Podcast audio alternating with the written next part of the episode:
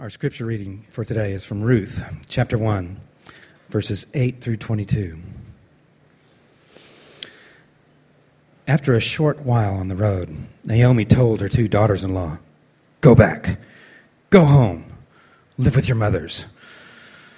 And may God treat you as graciously as you treated your deceased husbands and me. May God give each of you a new home and a new husband. She kissed them and, and they cried openly. They said, No, we're going on with you and to be your people. But Naomi was firm. Go back, my dear daughters. Why would you come with me? Do you suppose I still have sons in my womb who can become your future husbands? Go back, dear daughters. On your way. Please. I'm too old to get a husband. Why, even if I said there's still hope, and this very night got a man and had sons, can you imagine being satisfied to wait until they were grown? Would you wait that long to get married again? No, dear daughters, this is a bitter pill for me to swallow, more bitter than for you. God has dealt me a hard blow. Again, they cried openly. Orpah kissed her mother in law goodbye, but Ruth embraced her and held on. Naomi said, Look, your sister in law is going back home to live with her own people and God's. Go with her. But Ruth said, Don't force me to leave you. Don't, don't make me go home. Where you go, I go. And where you live, I'll live. Your people are my people. And your God is my God. Where you die, I'll die. And that's where I'll be buried. So help me God. Not even death itself is going to come between us. Then Naomi saw that Ruth had set her heart in going with her, so she gave in. And so the two of them traveled on together to Bethlehem. When they arrived in Bethlehem, the whole town was soon buzzing. Is this really our Naomi? And after all this time? But she said, Don't call me Naomi. Call me bitter.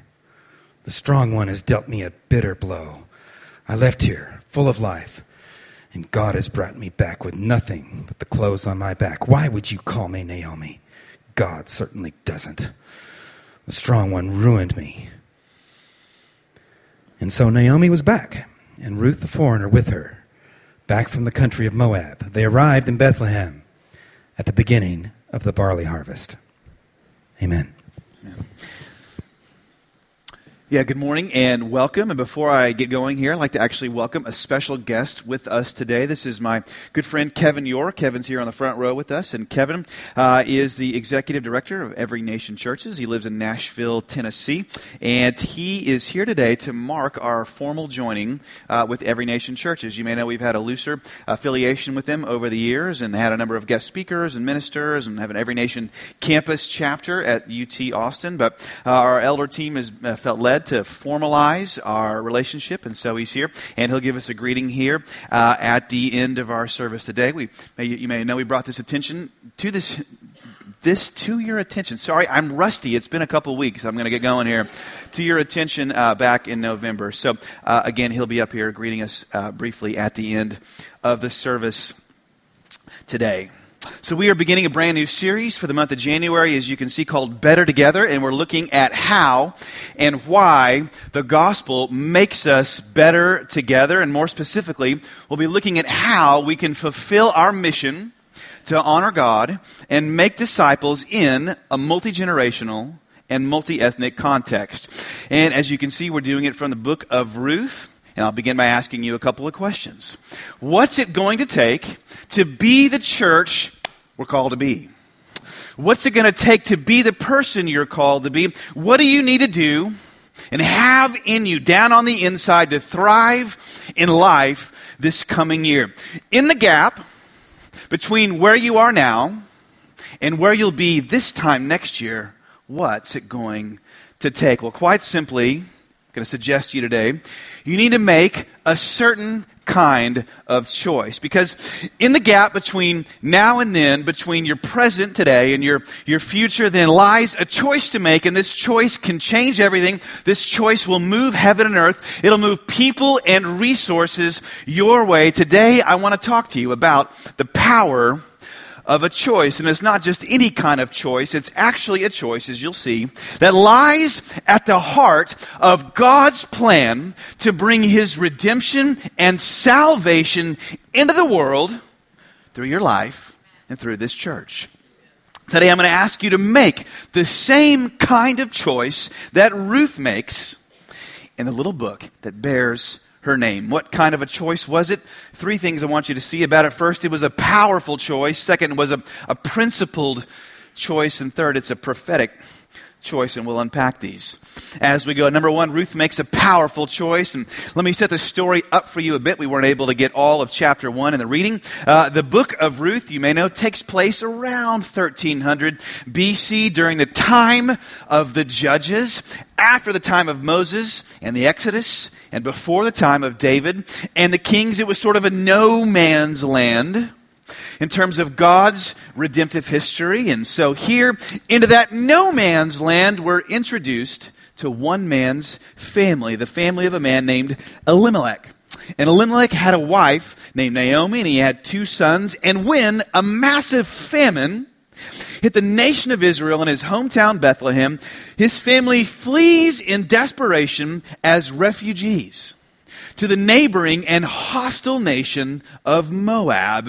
It's one of Israel's enemies, and they try to survive and carve out a new life, and they make it there and they survive. But then, while they're there, tragedy strikes again. First, it appears that things got so bad and times got so tough that Elimelech abandoned his faith because as you can see in the text, he gave his two sons, Mahlon and Chilion, pagan Moabite names. Not Jewish names, but Moabite names. And he didn't teach his sons to fear God as they grew up, and they married pagan idol worshiping women. And then, though, beyond even Naomi's worst fears, it got worse because not only did her husband die, but then her two sons died, leaving all three women there in a male dominated culture without options, without provision, and without hope. And then, the story goes, in the midst of her grief, She's now the matriarch, now the leader of her family. Naomi makes the fateful choice to try to return to her homeland, to her ancestral land of Bethlehem, and to somehow, anyhow, cast the dice and survive there. But then, at a certain point, knowing how hard the journey's going to be as she's on the road back to Bethlehem with her two daughters in law, she knows she's getting it. It dawns upon her how hard their lives are going to be as widows, as foreigners, as racial outsiders, and as women.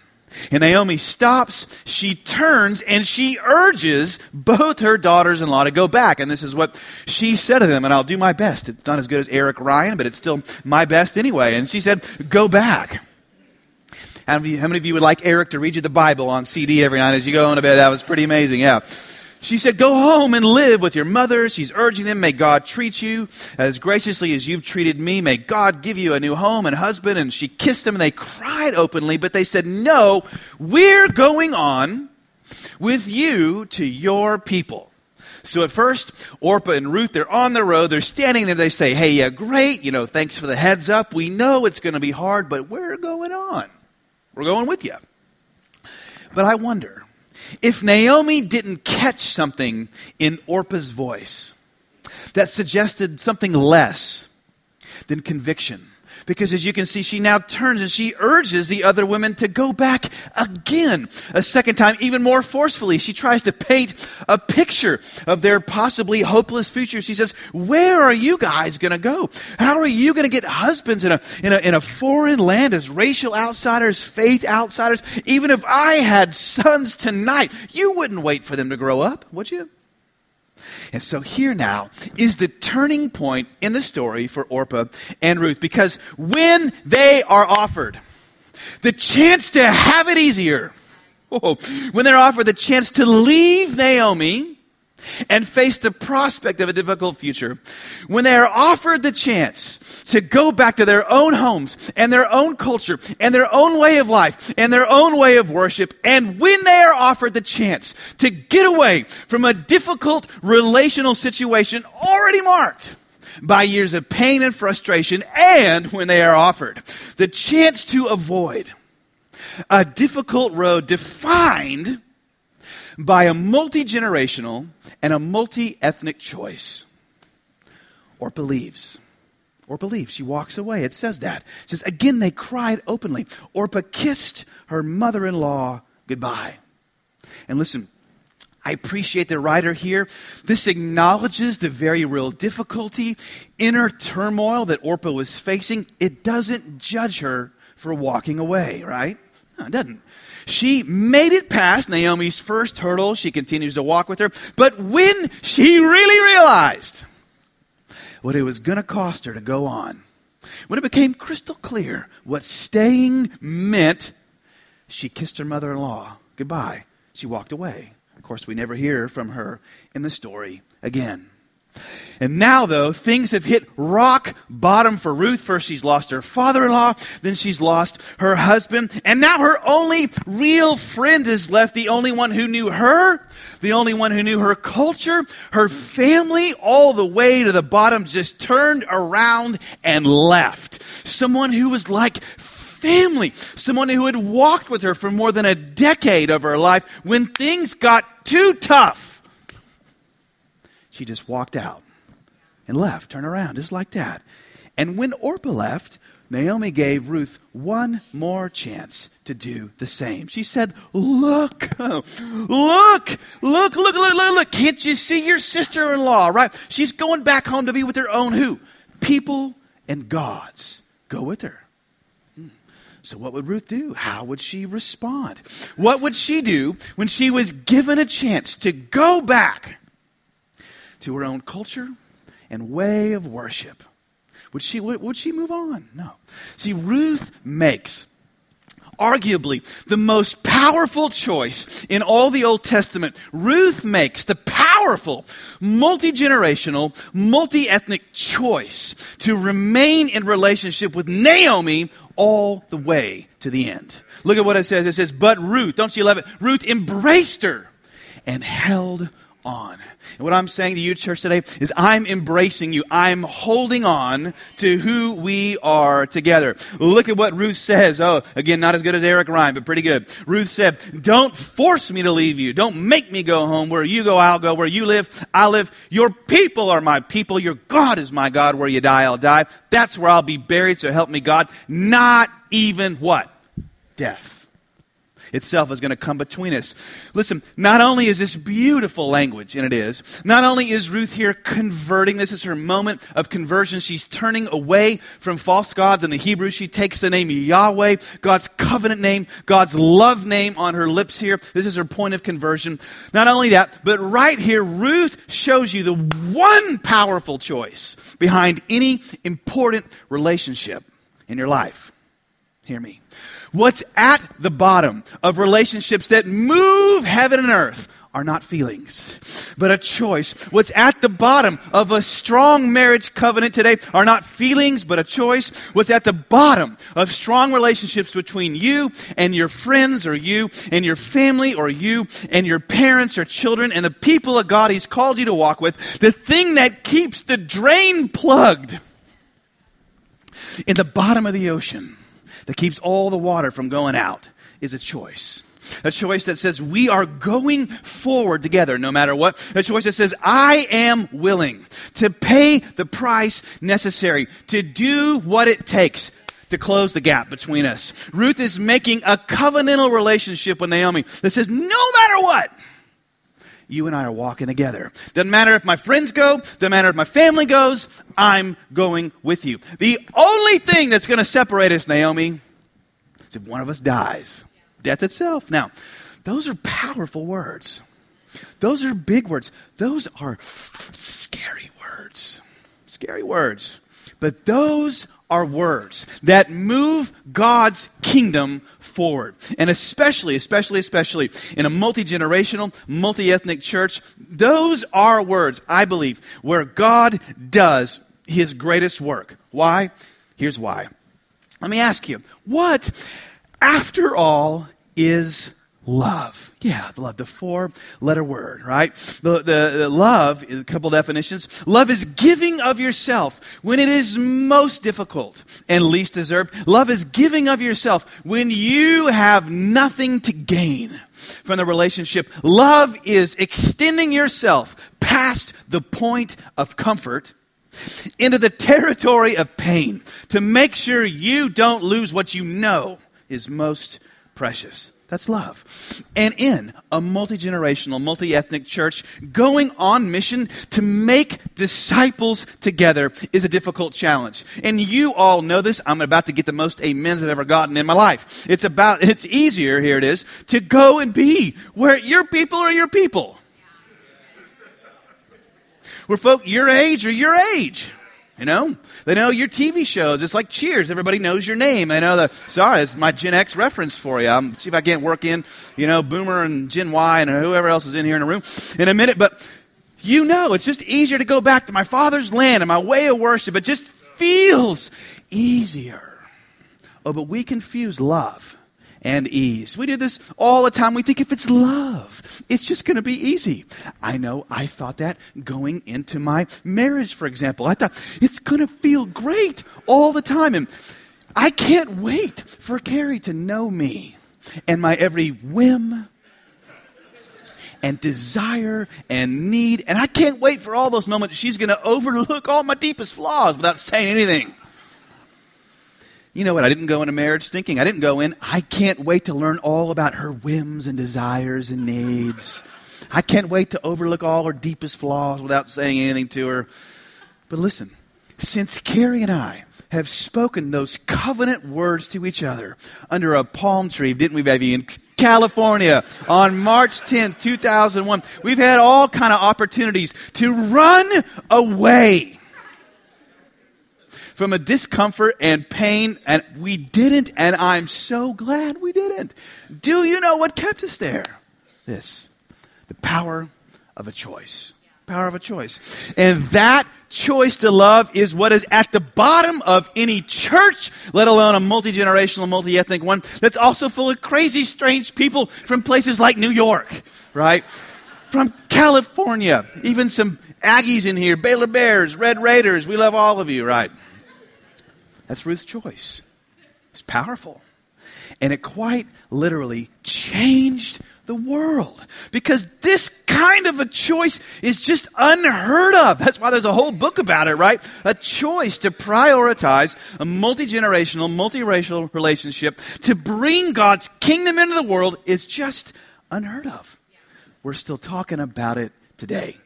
That's how powerful it is.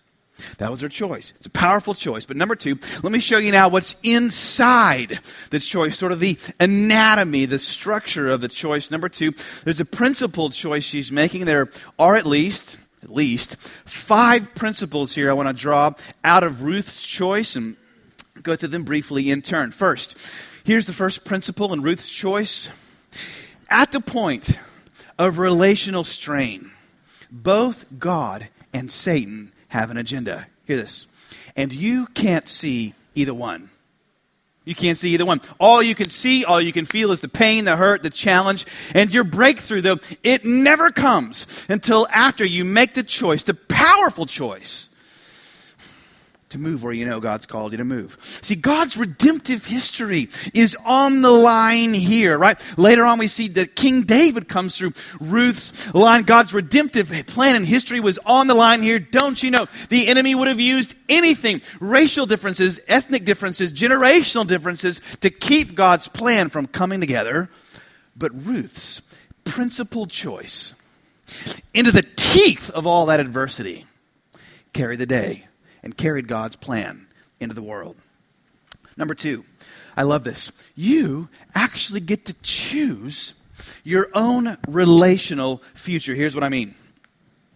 When Ruth did what she did for Naomi, hear this, I love this. She created the very circumstances that would redeem her own life. See, we don't see it here in chapter 1, but in the next chapter, we see a man named Boaz, a man she eventually married. Boaz says to her, Oh, Ruth, everybody's heard about the sacrifice she made. He calls her a woman of excellence. He says, Everybody knows that when even Orpah walked out on you, you stayed. You did this for Naomi. He says that word of that is spread. And in the end, because Ruth chose Naomi, Boaz chose Ruth. Ruth, because Ruth stayed, because she worked to redeem Naomi's life in small ways, Boaz marries Ruth and redeems her life in big ways. And when you make the difficult choice to stay in that relationship, and I'm not talking about some twisted or an abusive relationship, that's different. That's nothing like what's being described here. But when you make the choice to stay and redeem a difficult relationship, you, hear me, are sowing your own future sow in your own future. When you make the choice to love, you actually begin to attract God's healing and redemptive resources. Hear me. Your Naomi comes before your Boaz. Your Naomi comes before your Boaz. Everybody wants their Boaz first. Nobody wants their Naomi first. But listen, but when you sow, God gives back.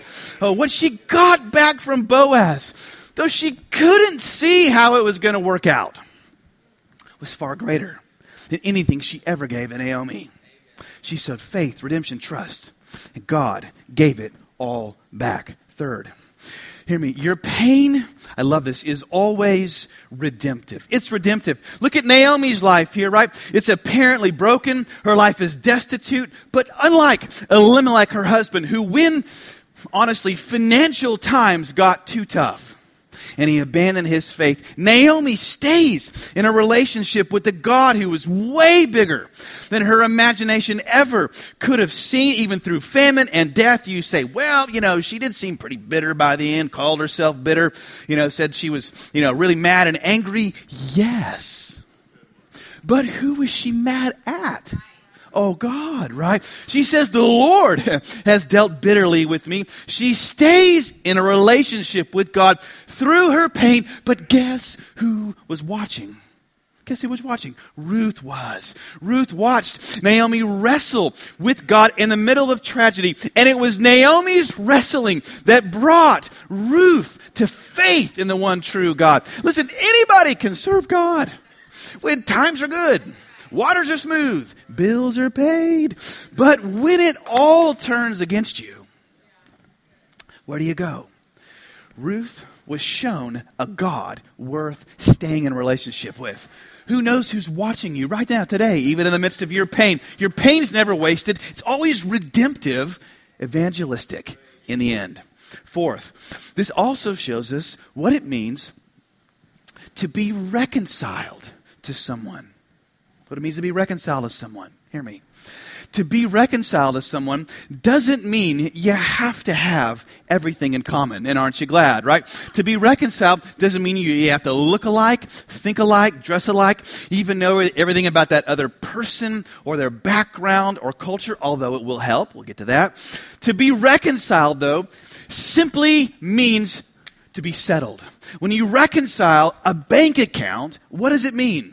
It means to be settled. It means it's done. It means it's over. And to be a reconciled people means we don't have to vote alike, dress alike, like the same music. To be reconciled just means we believe what the New Testament calls the people of God one in Jesus. We are one. It's settled. And this is the principle. Being a reconciled people isn't a matter of having a common interest.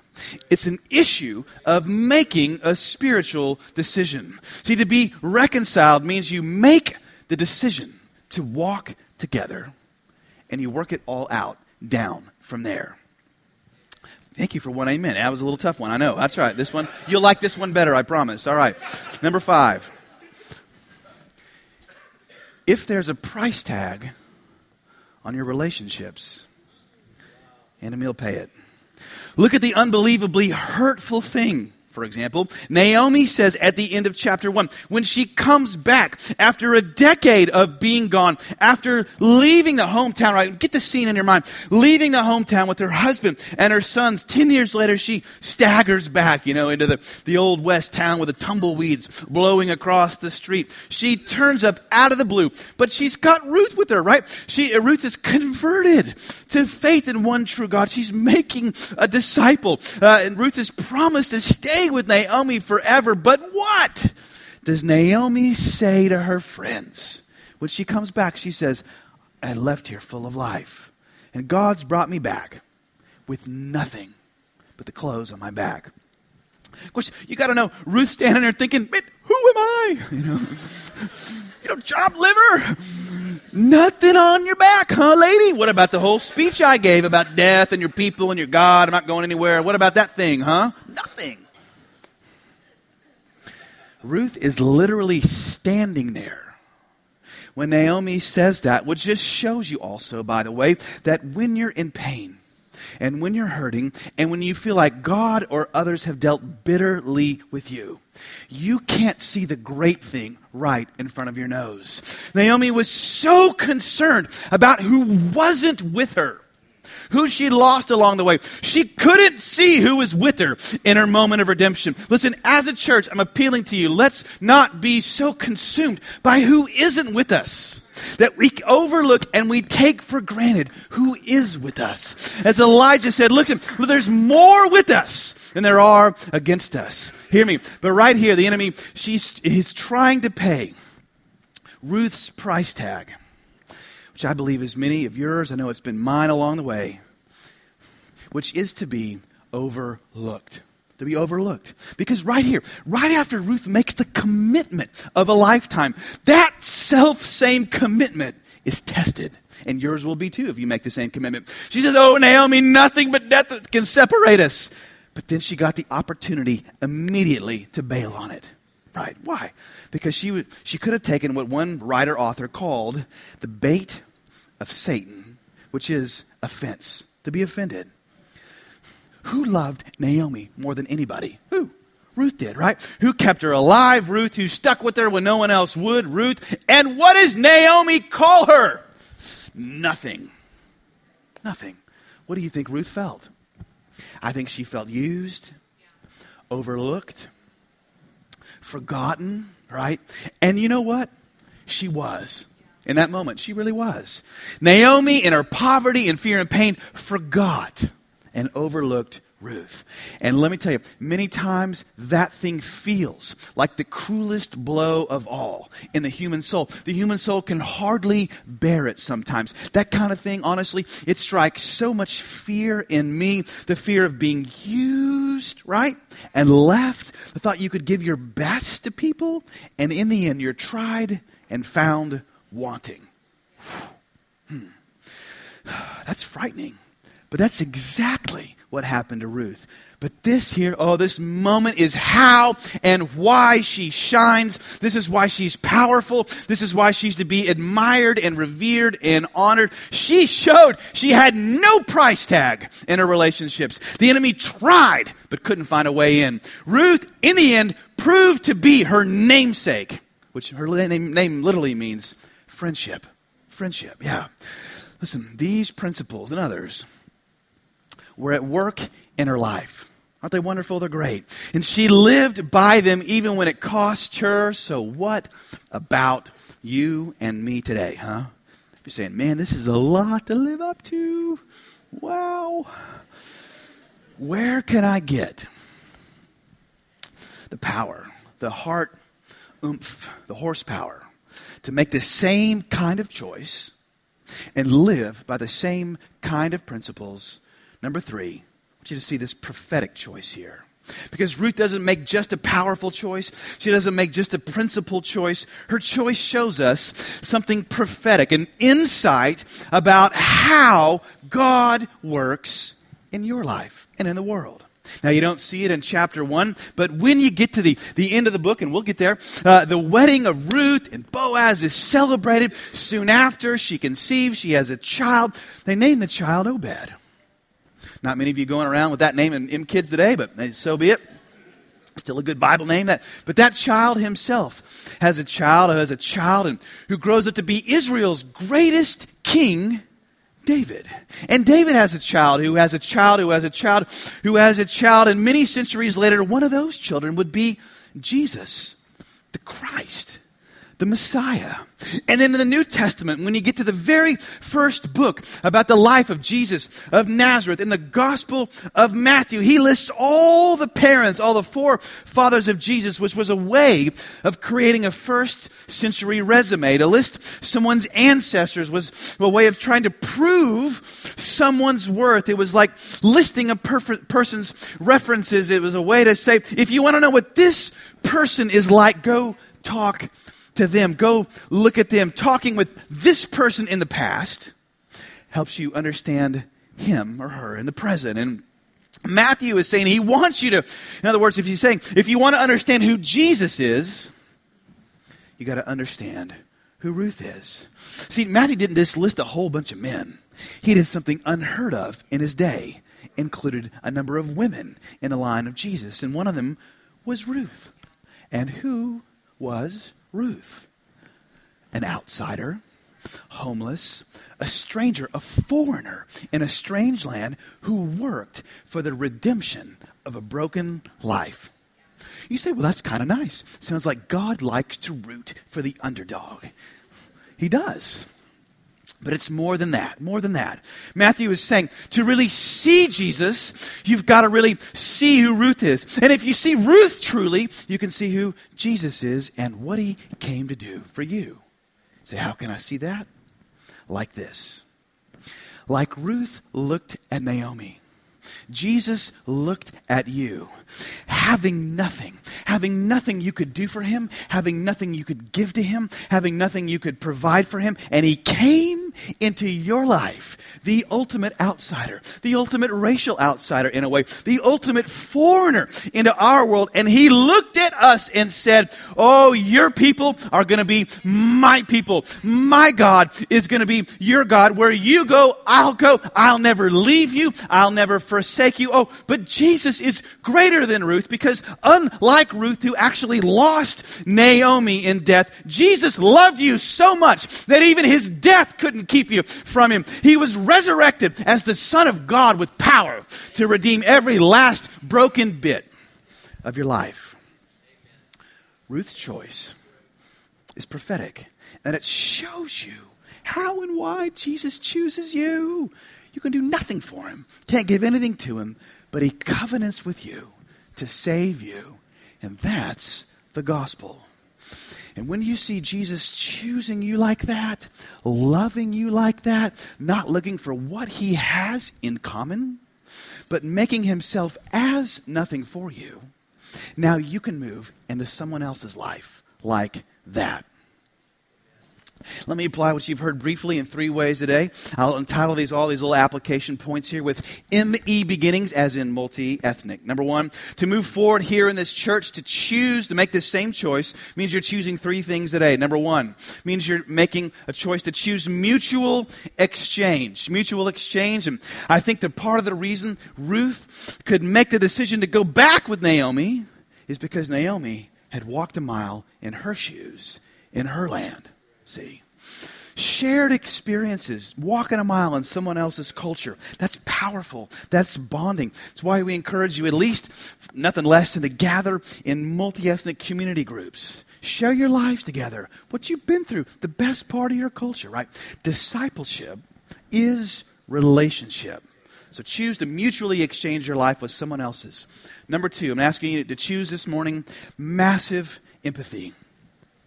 Empathy in relationships asks two questions, and you've been sitting through this whole thing maybe for nothing else than these two thoughts right here. All right. Empathy asks, What's it like to be you? What's it like to be you? How can I care for you? But number two, what's it like to be in relationship with me? Uh oh. Uh oh. First question's good. Second question's deep. First question requires time. Second question requires courage. So let's do this for one another. Let's ask, what's it like to be you? And what's it like to be in relationship with me?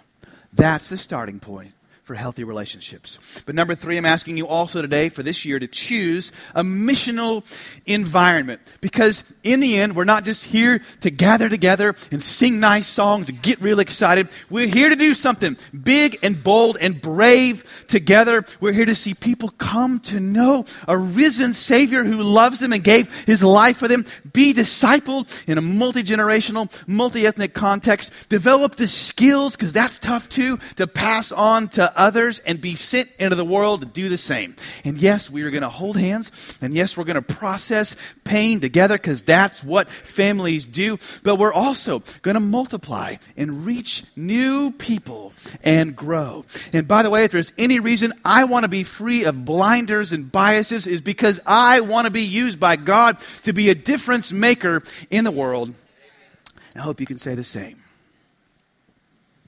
Last week, you may know that Carrie and I and our, our family took a little trip uh, to Colorado for a family reunion of sorts. And uh, the sort of the high point for me came about halfway through the trip when I got to fulfill sort of a lifetime dream, and I got to take my kids snow skiing with me. And uh, we found this literal, like one lift place on the side of a road somewhere, but it didn't matter because the snow was great, and we had a, a great day. And if you've ever tried to snow ski, you may know that it can be pretty tricky at first, and after a few hours, one of my sons in particular was really struggling having a hard time. There were some tears, may have been some tantrums, may have been some temptation to abandon him there on the mountain to avoid any kind of um, being recognized with him. But some moments when he wanted to quit, he fell over. We said, buddy, it's okay. No worries. You can just, I guess, slide down your bottom down the mountain and be done. It's okay. No shame. but he, uh, I said, You can't stay here. But he says, No, I'm not going to quit. All right. I said, Why not? He says, Because I want to go with you all the way to the top. And the lift there went about halfway, dropped folks off for the beginner slopes, then it went to the top of the mountain for the harder stuff. And I, I said, Well, that's, that's kind of the tougher slopes up there, buddy, you know, but, but listen, I said, if you can make it down this one tougher slope right here the, near the bottom without falling, I'll take you with me. And he tried again and again and again, and he couldn't do it. And finally, near the end of the afternoon, he gets off the lift. After he tripped me again, I fell all over him. Just jumble of skis and poles right there to stop the lift. Anyway, he looks at me and he points his skis and he goes straight down no stopping, no pausing, and he managed to keep himself up and didn't wipe out the little kindergarten girls at the bottom of the thing and didn't break their legs. And he made it, and he lifted his arms and he cheered for himself. And it was great. And because he did it, right after that, because he braved that mountain, his brother and sister are right behind him went down the hill the same way. See, his courage and bravery rubbed off on him on them. And when we got home, I asked him, I said, buddy, what motivated you to go down the mountain like that? How did you do it? I said, there would have been no shame in just quitting and not doing it. But he looked at me and he just, he said, I just kept thinking about going all the way to the top of the mountain.